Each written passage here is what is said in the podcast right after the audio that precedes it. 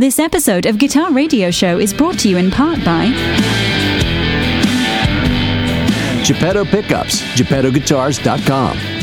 Guitar players are always searching for the tone that will define their playing identity. Geppetto Pickups' wide spectrum of tones and sonic colors inspire and instill a newfound confidence in the player that comes from having amazing tone. Single coils, humbuckers, and bass pickups wound and constructed by hand to a level of perfection that will finally satisfy that search for tone and enhance your playing. Because let's face it, when you sound better, you're inspired to play better. Go to GeppettoGuitars.com. We'll give your guitar its voice, but you'll make it sing. Welcome to Guitar Radio Show. Show, show, show, show, show.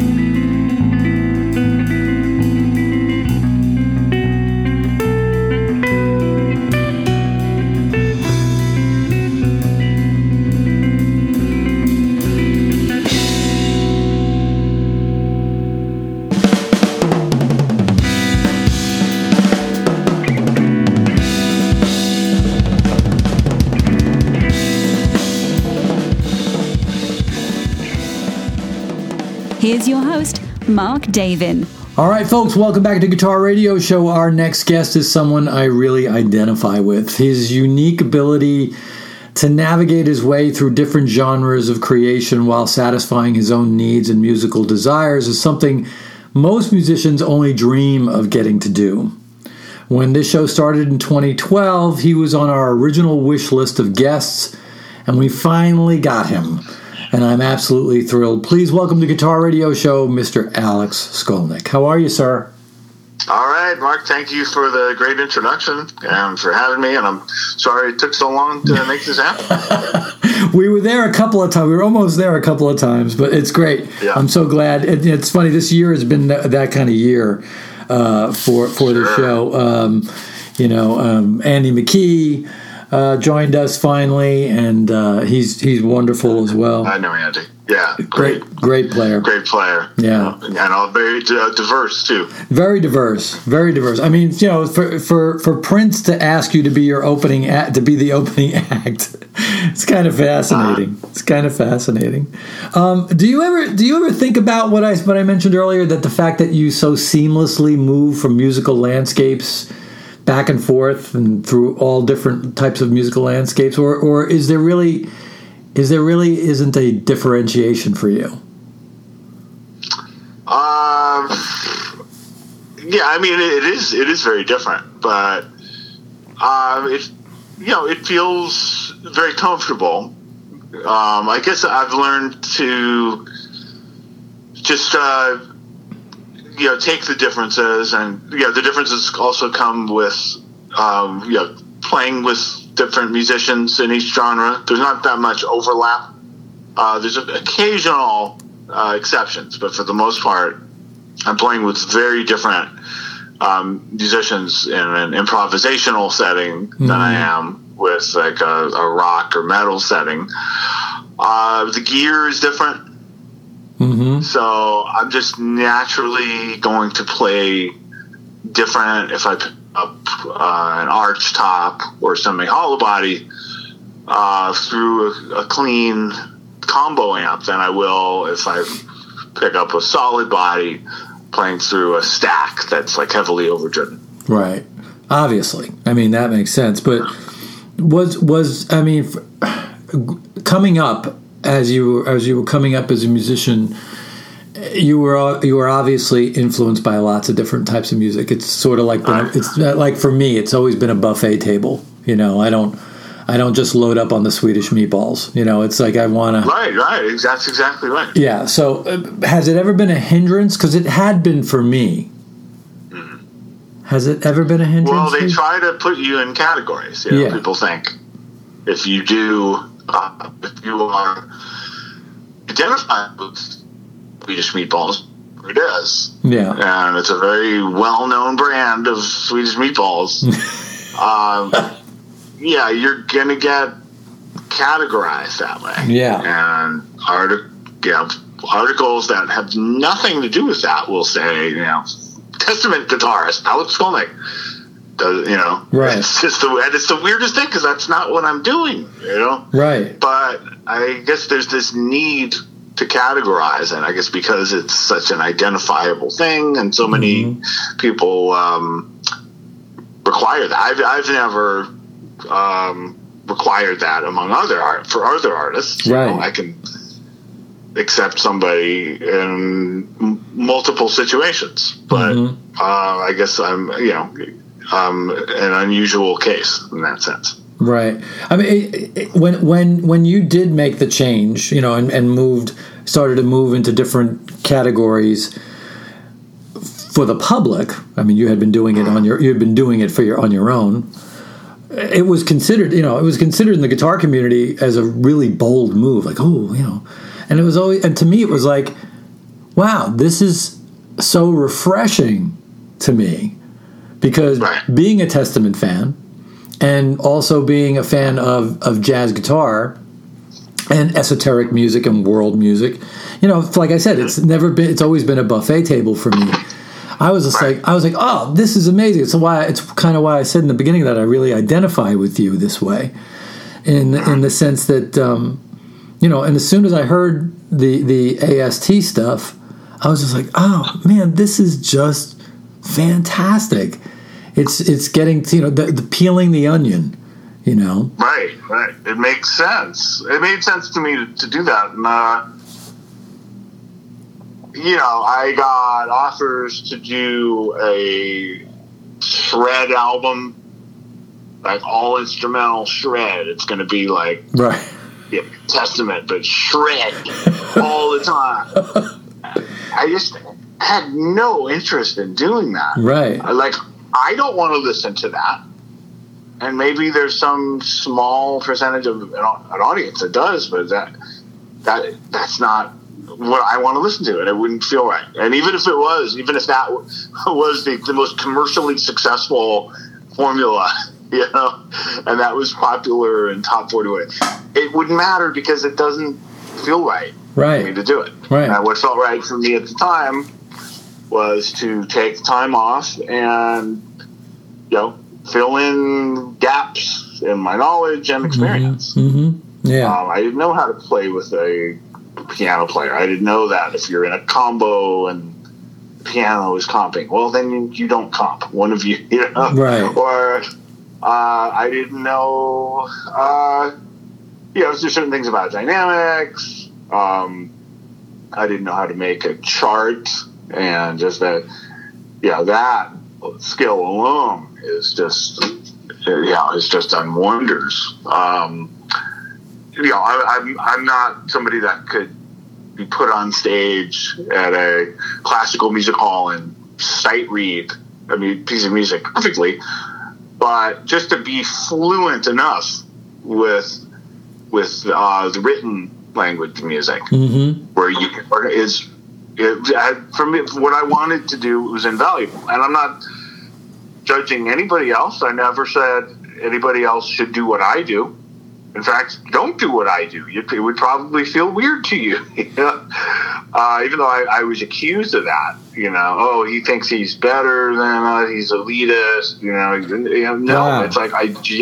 It was coming from a genuine place. I genuinely love a lot of music that I'm unable to figure out the same way that I used to figure out Michael Schenker licks Mhm. and Randy Rhoads licks. Mhm. I can't just do it by ear. If, yeah, if I'm going to learn uh, things by uh, John Scofield, for example, or Pat Martino. Well, okay, I, I need to learn about these progressions. I need to learn about uh, you know swing and different types of grooves. And I was inspired by um, you know Sonny Rollins. He had taken time off. I think a couple of years. Mm-hmm. Well, after he had a career, just because he felt like he wasn't as as good as he could be, and just went and played under the Williamsburg Bridge, and did an album after that with Jim Hall, which was how I discovered that because I'm a Jim Hall fan, called The Bridge, and that was a big inspiration. It's like you know what, I, that's what I need to do. I need to instead of trying band after band and uh, I'd had a couple high profile auditions. Um, you know, just almost had worked out, not quite. I just thought, you know what, I, I'm just going to take time off and just only focus on what feels right. Right. And that's what led to the trio. That's what led to a lot of the uh, things I do now. Yeah, I, and it's and for you, it was completely natural. And and that's what often enough people don't understand. It's like when I talk to people and they and they say, "So who are your you know who are your three favorite guitar players?" And I tell them, "Well, it's, it's Jeff Beck, um, Pat Metheny, and Jim Campilongo." Mm, great, great combination. right? Yeah. And they, they couldn't be all more different than each other, but yet kind of the same, Right, right. Oh, I could, I could see that for sure. you know? Sure. So it's it's like, you know, because there's these qualities in these players, you know, and, and obviously also, you know, you talk about decades, right? I I heard Jeff first time I heard Jeff was uh, actually the first time I ever heard him was Wired. Uh-huh. I was a bass player at that point in 1975, you know. Uh-huh. and and I, and I was like, that was it. I put the bass down and, and never looked back and wanted to play the guitar after I heard after I heard his version of uh, "Goodbye Pork Pie Hat," Yeah. you know, which I'm still trying to get every nuance today. Um, Well, even if you go before that, like some of the Yardbird stuff. oh yeah, and then of course you end up going backwards.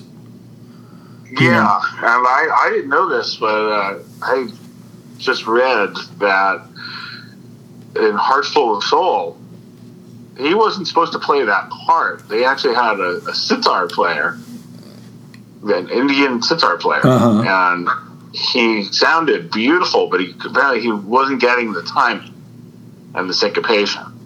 So Jeff Beck showed him on guitar. He was just trying to demonstrate the timing Right. and the nation, and so but he imitated the sitar, but it was like nothing anybody had ever heard, and the producers went crazy. They're like, "Let's just do that." That's That sounds- great. That's beautiful. And that, that was he was using that what that solo sound uh, fuzz pedal on there, right, or whatever it was. That uh, Yeah, and uh, that you know a lot of what he did later was sort of built on that. yeah, saying you know, instead of sounding like another guitar, oh, let's let's sound like a whole other instrument. Right, yeah. and take Right. that somewhere else. Right. Where that goes. absolutely, yeah. And I think that's where like people like Adrian Belew were like, well, why don't want the guitar to sound like a guitar? Let's make it sound like a chainsaw Right. Or an elephant. or an elephant, right? On or or a rhino on Lone Rhino or whatever, you know. Yeah, absolutely, absolutely. Um, how are you with how are you with musical labels? Does it does it bother you? Um, you know, it it didn't used to bother me, and I ne- I never understood what anybody why anybody would have a problem with that because you know I was before um, Gary Moore's blues career. I was a big fan of his solo records. I mean, they're just amazing. Yeah, guitar, right? I mean, all all of his stuff, but um, and it's some of it's pretty heavy. It's like you know, it, it kind of fits with that era of, of metal. And somebody asked him about that. And It's not that he had a problem with. it. He didn't say, "Don't call me a metal player," but he said, um, "You know, that's just one side of what I do." mm-hmm. Yeah. yeah. Of all. Oh, such a mel- Yeah. such a melodic player. But then, um, yeah, and then years later, as I was diving deeper into jazz, I'd read interviews with Miles Davis, and he hated the word jazz. I Mhm. don't call Yeah. it as. What are you supposed to call him? You're Miles Davis. but now I totally get having been categorized. You know what I mean? Yeah. and just referred to as thrash metal, which had, like is just one small component of what I do overall. Right. It is the most visible component, Right. but still, uh, it it's just strange because you can hear me play in other situations and and never know. There are musicians I, I play with that don't know a thing about that genre of music. Yeah. they know only from um, hearing about it that I, I do this other stuff, but they, you know, they would consider me more of a, a jazz musician. Mm-hmm. Mm-hmm. And you know, the term jazz musician would be a shock to people that know me from uh, thrash metal. Right. Yeah. Oh yeah, so I have a complicated relationship with categorization. Yeah, but it definitely helps the the marketing department. I guess. I guess. I, uh, That's at least I what I've found anyway. project, you know. Yeah. if I put out um, an easy listening record, hmm I don't mind it being called an easy listening record. Or if I put out a country record or Right. whatever, Right. that's fine. But then to, if you were to start calling me a country musician or an easy list, that would be very weird. That would be weird. Yeah. Or to even say thrash metal musician does country, you know what I mean? I, Yeah. I don't get Yeah. So I don't mind it in terms of projects or describing a style of music, but I do. Uh, it it can kind of get under your skin if it's you know they're talking about you personally. Yeah. Yeah. Absolutely. Well, I mean, that's like when it's like when Zakk Wylde did the Pride and Glory record. Or, I don't know if you remember that record. Uh, People were like, "Oh, he's on a he's on a Lynyrd Skynyrd trip." he's gone southern rock. Yeah. it's like, but meanwhile, you know, you see that stuff live. that wasn't the case at all. You know. Well, also, I always thought he sounded kind of southern rock. Anyway, He, but yeah, and, and he, he he digs it. yeah, Yeah. and that's always been kind of his sound, right? "Mama, I'm coming home." Is that not southern rock? it really is. Yeah, absolutely. But Clyde and um, No More Tears. Yeah. Yeah. For sure. Absolutely. So you are, uh, and thankfully so, you're one of the more melodic players out there that, that plays the types of music that you do, both in Testament and AST. Uh, where where did that come from? What was the impetus that gave you that melodic bent? Uh, well, that's what draws me in is melody. I like to hear. Uh, I like to hear a, a guitar part that supports the song. hmm It's much more important than some uh, way of dexterity.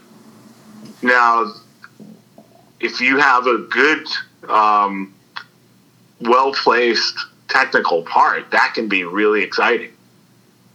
But I just I don't I don't like hearing that as a po- you know instead of melody, and uh, that's you know often the case. I can just tell if a guitar record or whatever whatever kind of record, if the guitar part is designed for guitar players, if you're playing for you know people that read guitar websites and magazines, it's it's obvious. hmm Uh, and that's okay. You know, there's actually nothing wrong with it. Again, it's, I'm not judging it. I, it's just, it's not really for me. Right. And you can go back to the simplest solos, right? You can look at Ace Frehley. hmm Uh, every one of those classic Kiss solos it's it's different from another. It's really built off of the part. hmm You can hum it, Absolutely.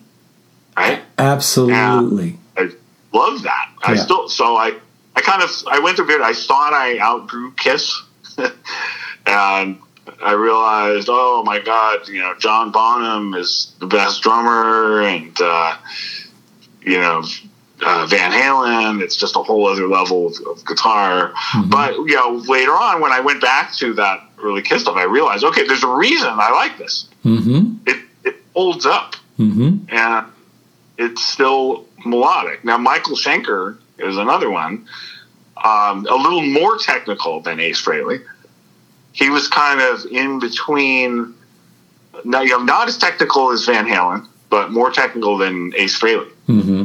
But still, those solos are, are singing, and they're so, um, you know, they're they, they're so identified with uh, the songs. Mm-hmm. Absolutely. So I, I, yeah, so I always looked at that and I thought, okay, this is, th- yeah, this is something, this is what I want to do. And, you know, a lot of people were trying to play like they they were signed to Shrapnel Records, you know, with all those crazy guitar albums. Um, yeah, some of which I, I could enjoy, but I just like you know no, I'd rather I'd rather sneak in a technically exciting lick here and there, but overall have something very um, memorable and melodic for the the main part of whether it was a guitar solo or a guitar break. Mm-hmm. Yeah. So the song within the song.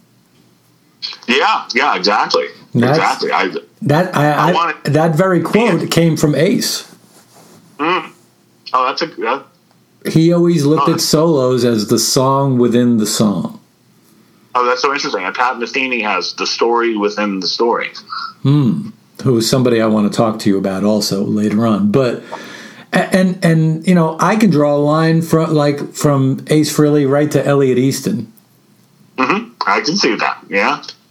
Oh yeah, I mean those those are great solos. Oh, they're Or, uh, astounding. yeah, Mike Campbell as well. Yes. Right? There's just not a note that on- once he plays a note, there's there's not one you can live without. Mm-hmm. Right? It's like okay, that has to be there. now. Yeah. So Yeah. I've always admired that. I've also liked, you know, uh, full disclosure, I've liked technical guitar playing.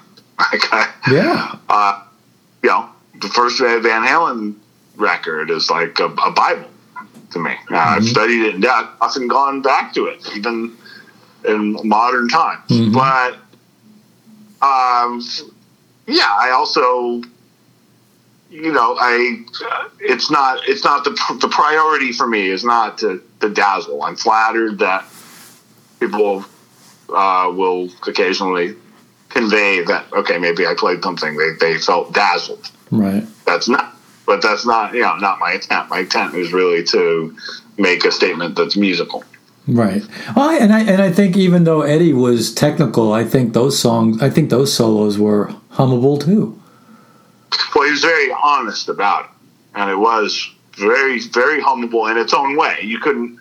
Some of it is physically impossible to hum, you know, because it's so damn fast. yeah, that's true. But you always had. It was balanced. It was balanced with parts that you could hum. Right. Right. Yeah. But sure. that- like ain't talking about love or yeah. Yeah. For sure. Or da da da da da da da da da. Yeah. And he was also a multi instrumentalist, so Right. Right. this aware, very deep awareness, more than most of us. Yeah. of Yeah. all of Do you have a favorite Eddie Van Halen solo? Um, I'm pretty partial to "I'm the One" because I Hmm. feel like it, it's kitchen sink Yeah. everything. Yeah. Right? It's got at blues attitudes. It's got it's got the uh, two-handed eruption lick, but not too much of it. It, Mhm. it shows up, but it's just sort of in and out. It's got this pattern that he does just across the strings, symmetrical pattern. Mm-hmm. Not really a scale, but Mhm. get it, uh, which I've always loved. It's got feedback. It's got great bends. It's got great uh, tremolo bar Mhm. stuff. So yeah, I, I'm pretty partial to that one. Yeah. For me, it's one foot out the door. Oh yeah, yeah. That's that's a, that's a really good one. It sounds Yeah, it sounds like a, it sounds like a, a car that's getting ready to just go completely off the off the road, right, but right. doesn't. it's completely it's manic, but at the same time, and it's so exciting. It's urgent. That's the word. It's urgent. Yeah. Yeah. And amazing the common threads that you hear in the solos Mm-hmm. because you don't. It does. They don't sound the same, but there are so many similarities. Mm-hmm. You know, parts of "I'm the One" are basically jump, Mm-hmm. but it because the tempo is different, the intensity is different, Mm-hmm. uh, the key is different, the timing is a little.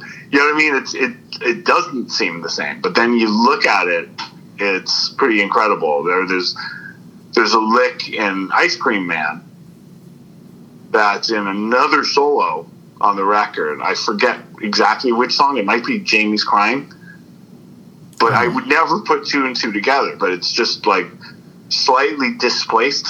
Wow. But then you realize it's oh, it's the exact same pattern. Oh, I got to go now. I got to go back and listen to that. Yeah. That's great.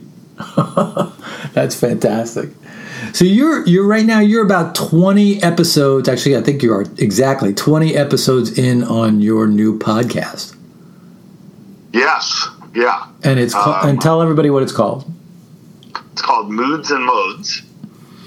I, and um, the Van Halen episodes are some of my favorite ones. I Mm-hmm. mean, I, thought- I wish, I wish uh, they were under different circumstances. yeah. I was already planning a tribute and a deep dive into Van Halen stuff, and so then you know when he passed away, so then it, it ended up being this m- more like a memorial Right. but that's a good representation of kind of what I what I do often on the podcast, which is you know I'll I'll play little I'll play sections of music. I can't do too much copyright music, but I'll also play on guitar Right. and talk about like similarities I'll find. That's fun. That's actually a lot of fun. I enjoyed that.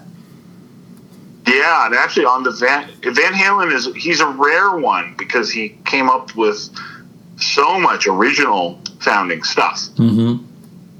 Very hard to detect any influences other than riff wise and tone wise. You know, Tony Iommi, which he's talked about Right. extensively. Um, but for the you know for the longest time, he would mention Eric Clapton. Yeah, which Right. always odd to me. That was always odd. Yeah, my big influence is Clapton. Like, what are you talking about? And I, I think that was true early on.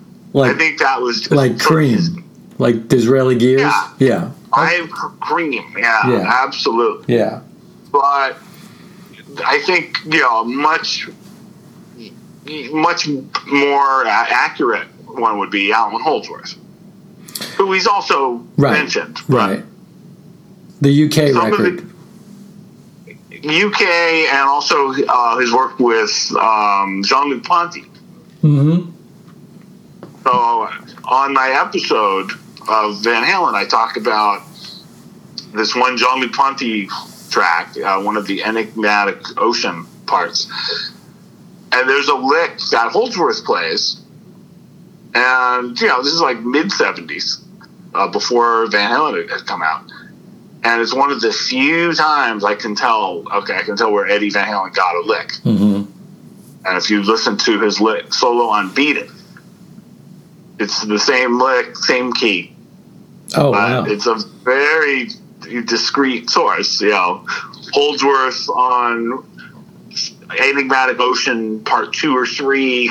You know, and it's really quick too, and it's mixed in with all this other stuff. So it's not like an obvious, um, you know, stealing of a lick. Right. But one of these rare examples where okay, you can actually hear him being influenced by somebody else. But anyway, I, so I, I do a lot of these explorations on the podcast, and um, it's a lot of fun. Um, sometimes I, I do them myself. Sometimes I'll have a guest. Uh, I was lucky enough to have uh, Peter Frampton as a guest, and that was a lot of fun. I have somebody coming up that is all equally noteworthy, Cool. uh, which I'm excited about. My next episode, yeah, please, you're gonna. I think you'll appreciate the next episode. I'm looking forward to it because I, I, uh, I, you know, I'm, I'm a subscriber. I've been listening to it since, Oh, thank you. since the get go. You know, Well, everybody, uh, everybody, subscribe, rate, review. yeah, check it out, y'all. It's good. I've just I've I've become a constant podcast listener. Yeah, I often like to turn off my brain with music. I'm Mm-hmm. working with music so much. right. You need a break, and podcasts are exciting. And I, for the longest time, I wanted to do one that was like this NPR podcast, the Piano Jazz, which was like a formal sit down and jam session. And I have a few of those, and I'm sure I'll do more, um, you know, post COVID. Uh, but at least I got to do a few of those before the, the this happened, before the pandemic happened. So those are are there. But I also really like storytelling. Uh, I loved, uh, you know, This American Life, Serial, Yeah, uh, the podcast, stuff like that. And I realized, oh, you, I, I could totally do something like that because I have a laptop with recording software. I have instruments. I have a lot of music that is like either leftover or just you know doesn't fit any of the you know projects that I tour and record with. hmm And, uh, you know, it, all I needed was a good uh, podcast mic and uh, and uh, stand. and just learning how to do it, you know. But Yeah. anyway, I was part of my that was my you know one of my pandemic projects. That's cool. I a lot of people did that. I thought it was really cool that a lot of people were getting into that idea of doing that.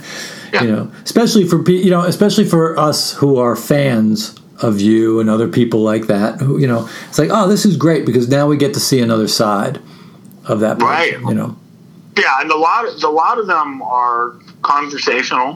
hmm Great, but so many. There's so many of those. But I, so I really want to make mine different. So I really get into the storytelling aspect. That's and cool. I like finding things that you know people aren't always aware of. Mm-hmm. Um, not everybody's aware of Holdsworth with Jean-Luc Ponty and that influencing Van Halen. Right. Um, I've had Percy Jones on that I'm who I'm playing with in a new project, and you know Percy Jones was, was in Brand X with Phil right. Collins, Right.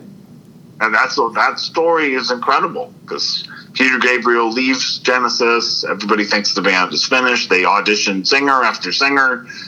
Uh, Phil Collins does not want to be the singer. They finally like push him into it. Yeah.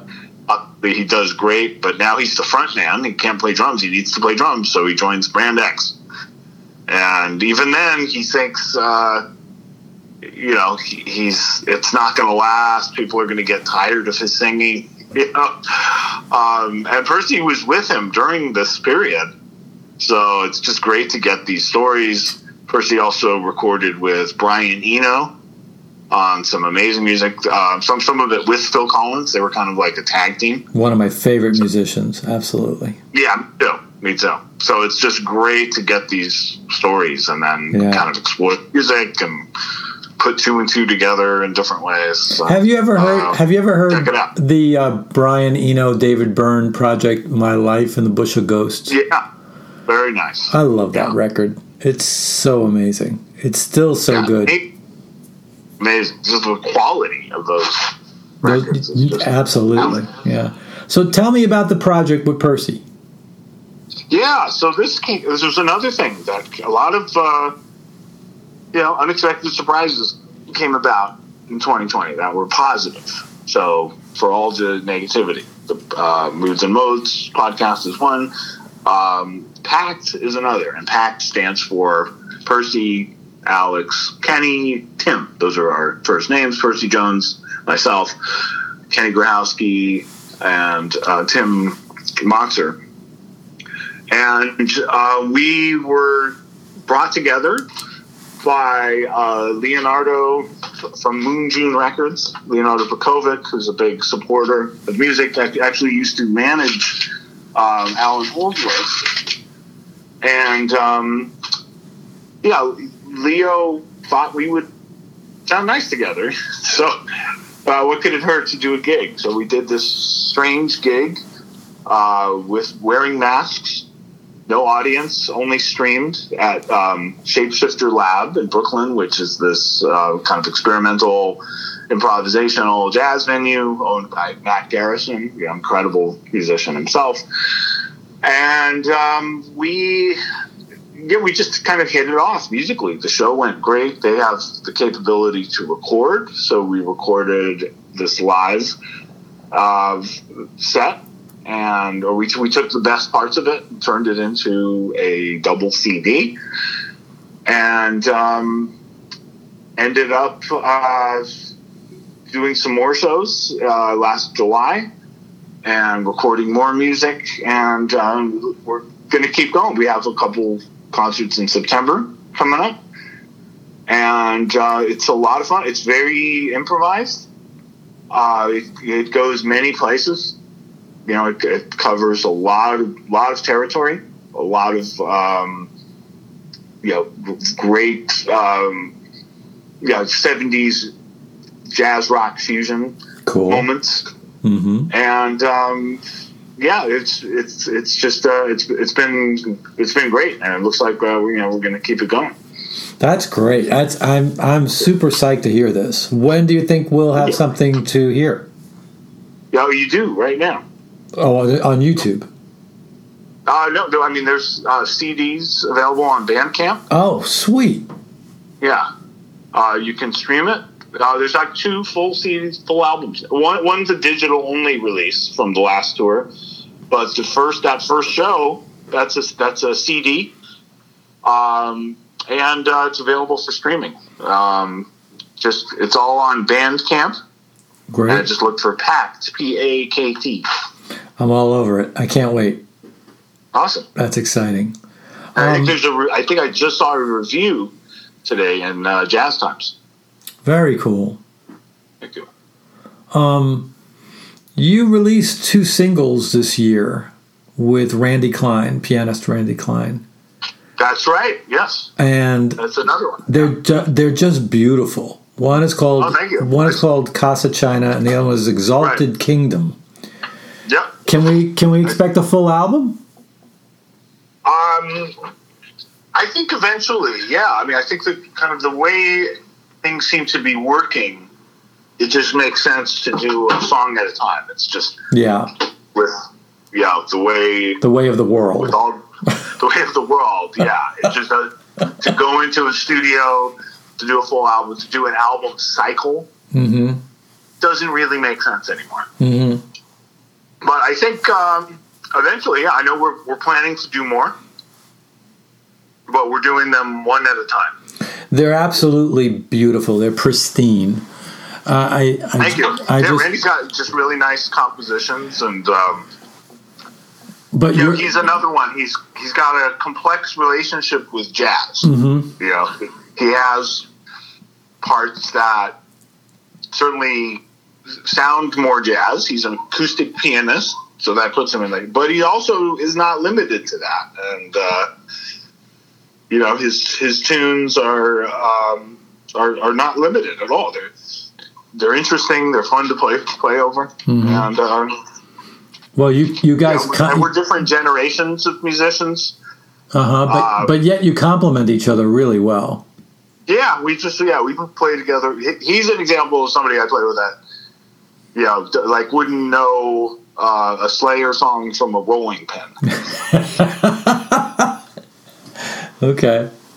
Yeah, we play together, and it's perfect. Oh yeah, he he he jokes about it, and uh, he always wants to know when when is Testament going to play. He want because he he gets a kick out of it because you know, he knows me so well from this other side.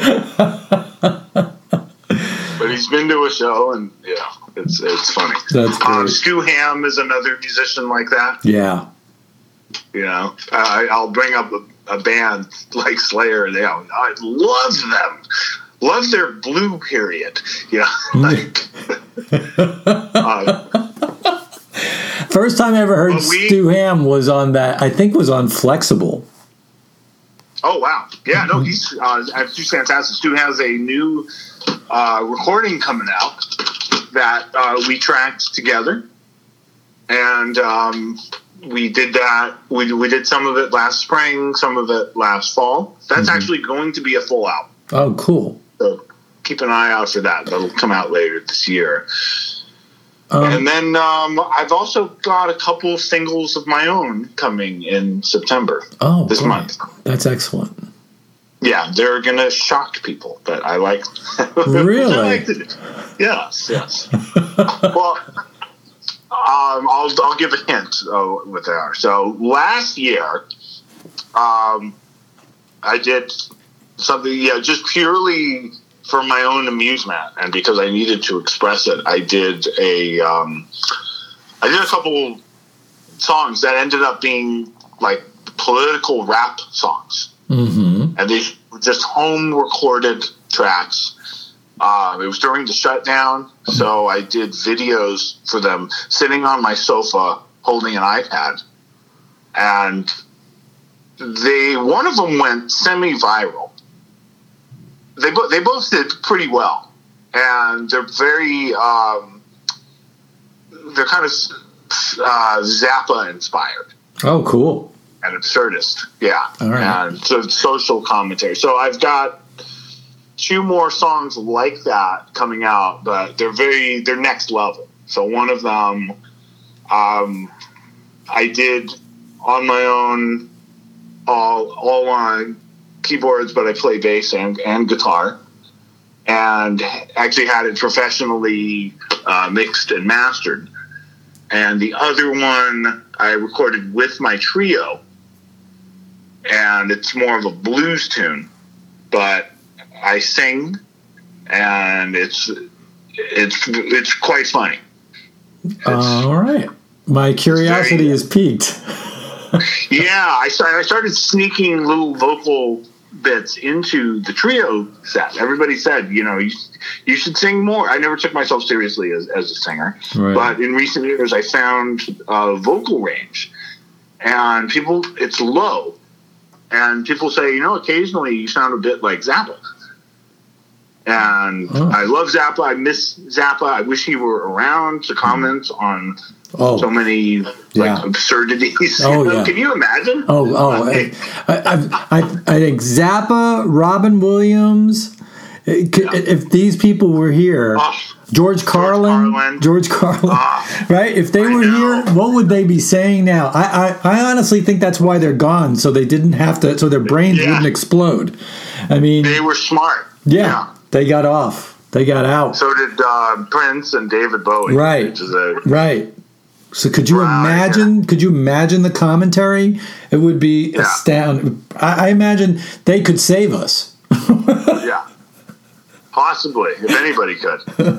Although, who knows? Who knows? Um, but yeah, and obviously, and obviously, nobody can be like Zappa. But you know, I can be inspired by him. Absolutely. and there's a couple. There's are some vocal parts that are, you know, unashamedly um, Zappa. Zap, Zappa-esque. Zappa-esque Right. nature. Zappa-esque. Right. Um, I won't say more about him. I don't. I don't want to give too much away. but, Okay. Um, I, I believe I'll release the first one uh, late September, Mhm. uh, last week of September, and then follow up, follow it up in uh, a couple weeks later. in Cool. October. So I have someone in mind, and I'm gonna hold, I'm gonna hold this until you answer the question. But who do you think you would most like to collaborate with next? Oh God, that's uh, that's an interesting question. Um, but gosh, I've been able to collaborate with so many folks that uh, it's it's just been a thrill to collaborate with. Um, unfortunately, you know, one the one I, w- I would pick is who is also no longer with us. So many losses lately would be Chick Corea. Hmm. Um, but since he is not not around, you know, I think it would be somebody, you know, like that, just like an all around musician that that plays, you know, just any any style. Um, so I don't know. You know, I mean, one there's uh, there's one that actually might. I, I don't want to jinx it, but uh, he's in the network of the Percy Jones project that I'm doing, uh, MoonJune Records, and that's uh, Gary Husband. Okay. Who's just an incredible musician, incredible drummer, incredible piano player, and um, somebody like you know he he he definitely comes to mind. Okay. I would love to see a dual guitar record between you and Pat Metheny. Oh well, that, yeah, that would be amazing. Um, that yeah, I mean, I don't know. he he really is multiple guitar players though. He kind of is, isn't he? yeah, no, I think I think honestly, I'm not sure. I think you'd com- Although, I, I think you'd complement each other. yeah, I'm, I I don't know about you know maybe with his regular like Pat Metheny sound, but you know he has these other sides too. No, with the, like with just with just an upright and a, and a small kit behind you guys. Okay, that would that would be interesting. I mean, you know, okay, if he he's got that synth sound that he does, Right, the synclavier, yeah, and well, the um, yeah, the Roland synth. yeah, um, way back when, and he's got that um, great acoustic sound that he does, and he does baritones. I mean, yeah, I mean, he he can collaborate with anybody. yeah. So, Like something like going all the way back to like the, the vibe of Bright Size Life, kind of a vibe. oh yeah, yeah, yeah.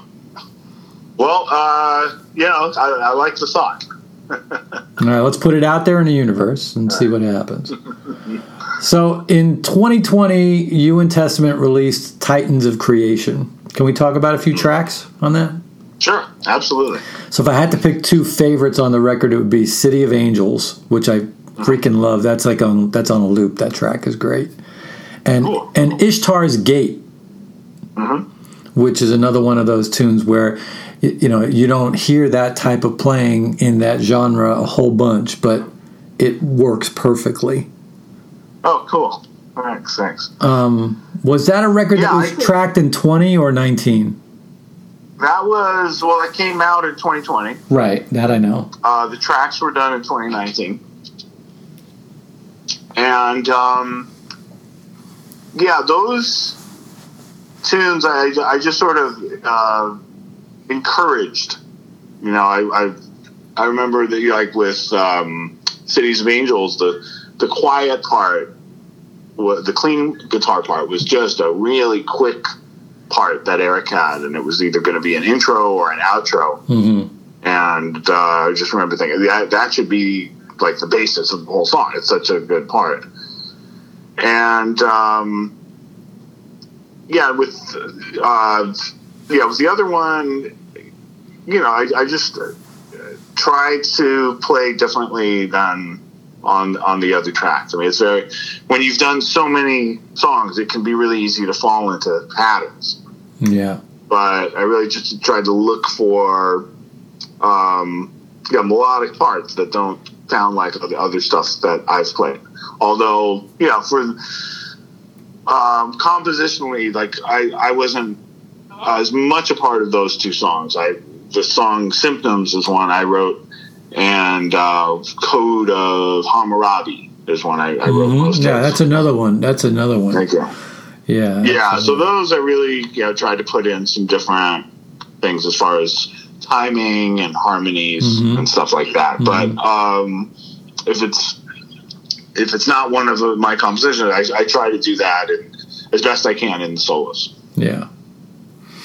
Um, people, uh, when I talk to hardcore Testament fans, and I know quite a few, um, and I tell them that my favorite record is Dark Roots of Earth, they just look at me like when a when a German Shepherd hears a high pitched noise.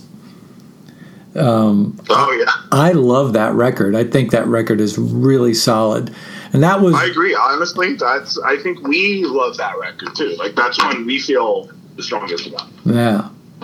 It's just um, it's got a little bit of everything. It know? does. It doesn't. There's nothing to prove. I think there was definitely was something to prove on the record before that because I was back in the band after a long time. Right. And the band, either, either way, with or without me, the band had not recorded in a long time. So there was just this um, sense that, you know, we need to, yeah, there is something, to, we have to prove that, yeah, we're relevant. Yeah. So- Yeah, it was. It, was, it, it has. It once again, there's that word urgency. It has a level of urgency. It's like, Yeah, you know. but I think, and I think that was good. I think that certainly informed that record, and it certainly put the band back on the map. mhm. But the next one, I, I felt like I think it was good to not be quite as urgent. You know what I mean? And just it allowed room for experimenting. Mhm. The tune "Dark Roots of Earth" was this um, not a ballad, but you know, a slow song by the standards that we'd had. right. You know, kind of mid-tempo slow, song, which we didn't really have stuff like that. So it Mhm. really brought something there. And then there are other songs on there that are super fast and Yeah. crazy. But then, you know, there's also parts that are pretty experimental. Well, yeah, like cold embrace. Right. Yeah, exactly. That, that's that's actually a real ballad. And then um, stuff like uh, "Day in the Death." Yeah. Um, Animal magnetism. yeah, yeah.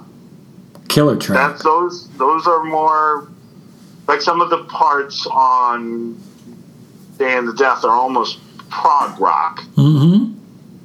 but you know, in the context of Testament, they don't sound prog rock. But um, that was one. Yeah, we were able to work that stuff in there, and I, I love being able to, you know, go outside the the comfort zone Mm-hmm. Right. or take the, take the band outside the comfort zone. Right. Right. And they're okay to go there. Yeah. Um, so I was looking at the website, and it looks like you guys are going to do some touring. That's the plan. I mean, you know, things are so uncertain now. But It is As of right now, at the moment I'm talking to you, yes, that's the plan.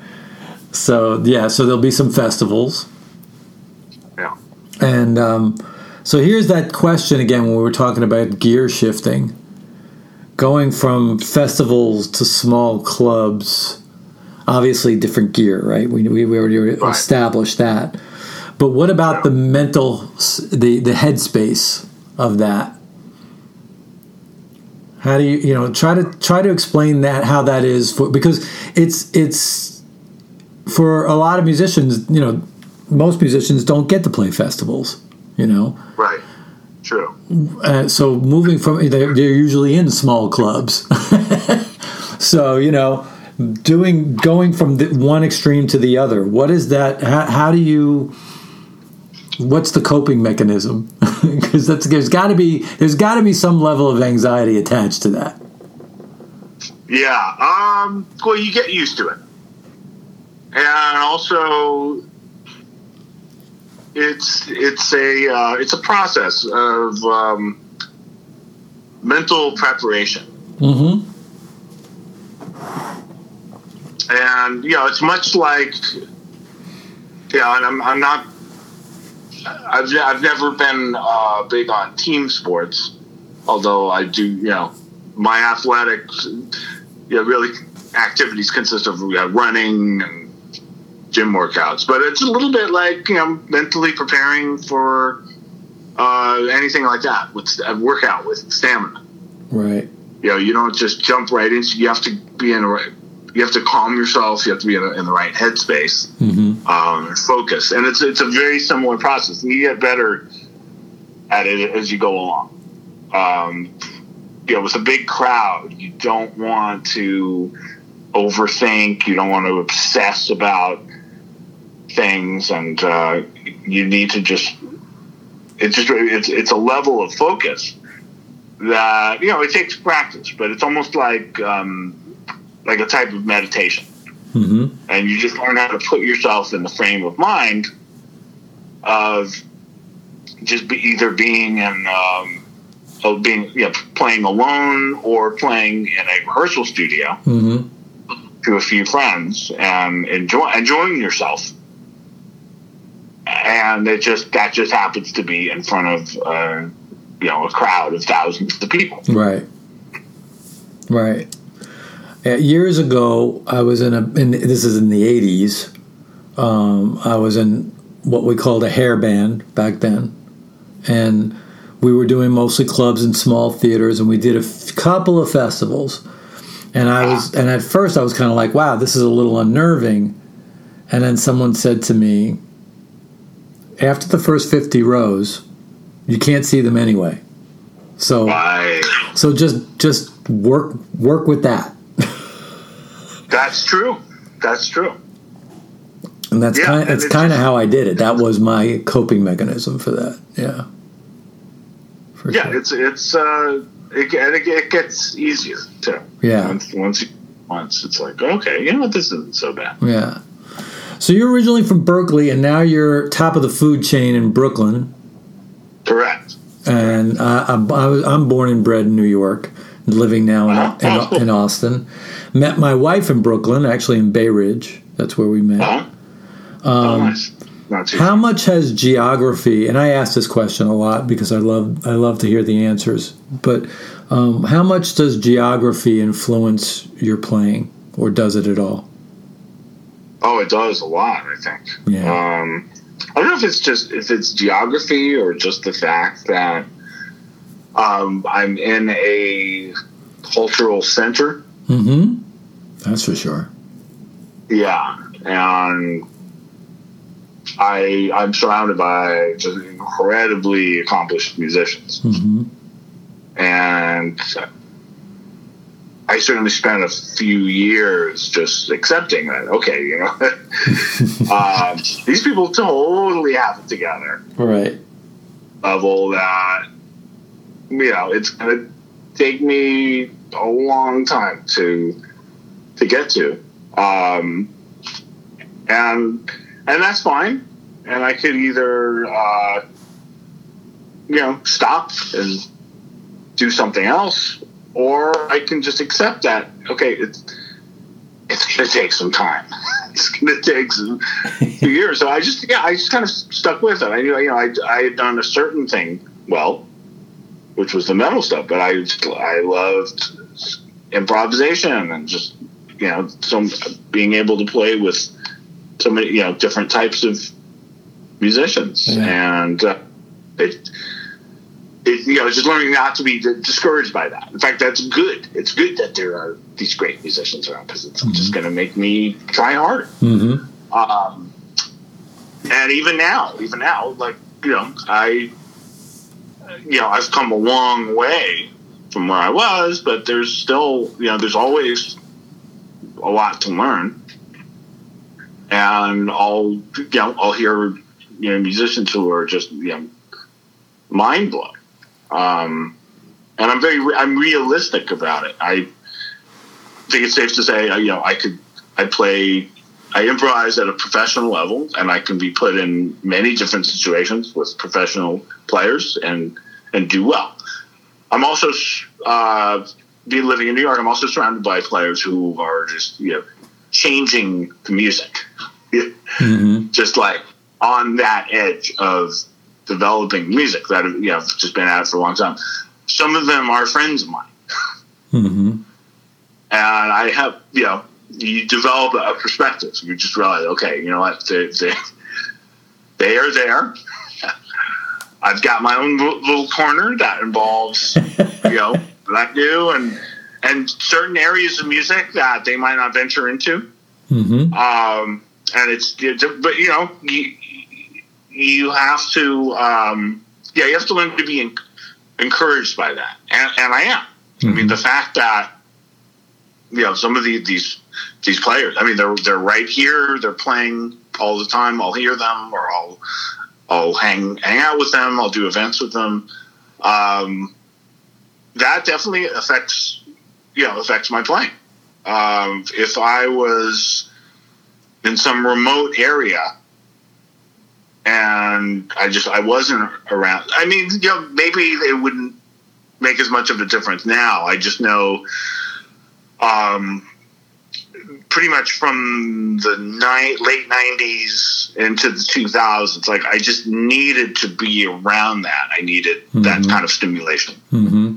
And it's a little bit like uh, working out at a gym versus working out alone, right? Right. because it's it, motivation for exercise is it's not it doesn't come naturally to everybody Mm-hmm. and many people are, are helped by just being in these surroundings where well, okay other people are you know have their nose to the grind they're working out too Mm-hmm. And it's a very similar thing with music being focused on music because it helps me to be around others who are deeply focused on music to do so myself Right. otherwise yeah I, I'm, I'm i'm i'm definitely affected by my surroundings and i realized that and that was why i partly why i had to take myself out of the san francisco bay area which is, is a beautiful place and certainly got its artistic components but um, it it operates at a very different pace. How so? Oh well, it's it's much you know it's slower. Oh, yeah. Um, there's a politeness with people which I I don't I I think politeness is overrated. I I, just, I prefer honesty. I prefer know, genuineness. You I- are truly a New Yorker. You really are a New Yorker. Yeah, and I realized, yeah, I realized it was this epiphany I had. You know, I'm more just more comfortable with that. I'm more comfortable with directness and just knowing where everybody's coming from. And uh, yeah, we were we were talking about urgency. You know, I mean, there is no. I don't live in right smack in Manhattan, and I'm, I'm glad for that. Right. But it that's there's no more sense of urgency than you know midtown Manhattan. yeah, that's for sure. You want urgency? There it is. and you know, the some of the outer boroughs like Brooklyn, where I am. Well, yeah, you it, you get a little bit of that, but you're not. It's not in your face twenty four seven. Right. It's right Well- there if you need it. You're gonna come across it. You're Right. gonna hop over into town. It's a short ride, Right. but um, you know, it, it it's still it's, it, it feels more uh, neighborhood like. Right. It's a, well, it's a So constant energy- flow of inspiration too. Yeah, there's there's that as well, and also like everything happens in New York. Every tour comes through New York. Every uh, great artistic presentation that happens in New York. At some and there's regular gigs of just you know top artists all the time. Mhm. Uh, regular showings of, at galleries, book reading, whatever it is. Yeah. Well, like Campilongo, Campilongo, every Yeah, absolutely. every right. Monday night, right? But um, And yeah. Uh, you know, he was, I knew him in the San Francisco Bay Area. He, was right, that's right, that's right. He, Had to remove himself from the Bay right. Area. He emerged from there. That's correct. Yeah, Yeah. absolutely. Do you remember? Do you remember the Joe Jackson record "Night and Day"? Yeah, yeah, absolutely. So when he was recording that record, he would walk around the city all day with a cassette recorder, one of those little cassette recorders, and he would just walk around recording the sounds of this of the as he was walking around. And then he would Oh, go, makes- he would go home, sit at the piano and replay the tape and then play music against that soundtrack. Oh, that's so interesting. I never knew that. And that's how he wrote the Night and Day record. And that's got that that one big hit that he had on there, um, Stepping out. Stepping Out, right. Yeah. That is so interesting. Isn't that a Oh, cool a- concept? I love that. Yeah. That's a that's very art art arty to do that. Yeah, it's like I, I thought Bowie when I heard that. You know, that would be something that Yeah. David would do. Yeah, Yeah. That's great. yeah. I can't let you leave without talking about one of my favorite records of 2018, which is Conundrum. Uh, oh, okay, absolutely. Yeah. Yeah, I I think this to me this record is like a snapshot snapshot of the road of the AST, and each tune is like an exit ramp. You know what I mean? Uh, as stop on the road, and it's like, oh look, here's where we are right now. now let's get back. Now let's get back in the car and let's go to the next stop. Is that Right. is that a bizarre, like, kind of esoteric take on the record? No, I, I think that makes perfect sense in a way. Uh, it is a journey. I was definitely going for the sense of traveling. mm-hmm. Um, you know, the song, the title track is a real conundrum. is a very traveling song. You know, it, it goes many places just Mhm. within the song, Mm-hmm. and uh, it gets very intense at times. Yeah. But then uh, you've got moments like uh, Key of C. Oh my God. Yes, it's on my list of things to talk about. Go ahead. Well, there I'm, I'm. You can tell I've been listening to a lot of Brian Eno. that's, that's sort of my yeah my Brian Eno ambience, and uh, that was uh, composed on the piano Right. and just transferred to guitar, which you know Metheny does often, Mhm. as you, know, you were talking about him, and um, yeah, I, I feel like for some reason that album, I don't know, both it felt full circle in a way. hmm The very first album we did, um, "Goodbye to Romance," you know, it, Yeah. it had this theme to it, which you know I didn't want it to become a gimmick. I didn't want to overdo it, Right. but it was a great way to, to come out of the gate. Mhm. You know, which was rearranging favorite heavy rock tunes, hmm and um, you know, Conundrum has no songs like that at all. Right. Yeah, the one before it, Veritas, did have um, Fade to Black. Right. But there's there's no covers on this. There is an arrangement of a classical piece by Satie. But other than that, it's all original music. And I just I feel like the it's got sort of uh, jazz guitar, if you will, that you know was more of the theme on that first album hmm um, as, as things went on, there was more experimentation, and I just thought, okay, why, why not put an uh, acoustic guitar on a part, or why not over play an overdriven guitar on this part?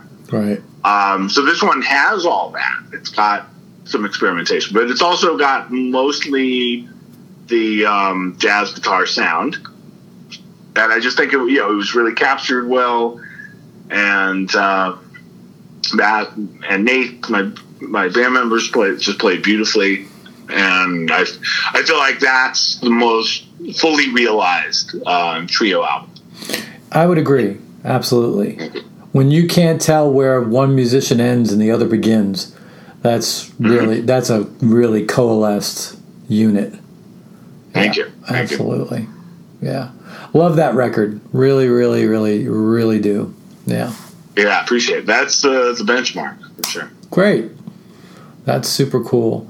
Well, Alex, I can't thank you enough for taking the time to talk to us today, man. This has been amazing. Oh yeah, my pleasure. I'm so glad we could finally make it happen. Yeah, absolutely. And much luck with the podcast. I think Thank you. I think it's going to do really really well. It's it's really a lot of fun. I really loved the last episode of, you know, of uh, people copying, you know, other people. It was fascinating to hear that how how uh, you know, uh, the Stairway to Heaven par- portion particularly was was really fascinating to me. You know, to hear the George Benson tunes against it, and I was just like, wow, that descending line is just Yeah. it's it was really great. You really kind of you kind of really dismantled the whole thing. It was great. Thank you. Yeah, I had a music attorney get a hold of me and said I just nailed it. Nailed all the music. No kidding, that's fantastic. Yeah. That's great. Uh, yeah, it was fun to do. Well, this next one, I, I can't say what it is yet. Okay, It's a surprise, but um, I will just say that you you'll uh, appreciate it. Oh. And it relates to a few things we talked about in this episode. that's great.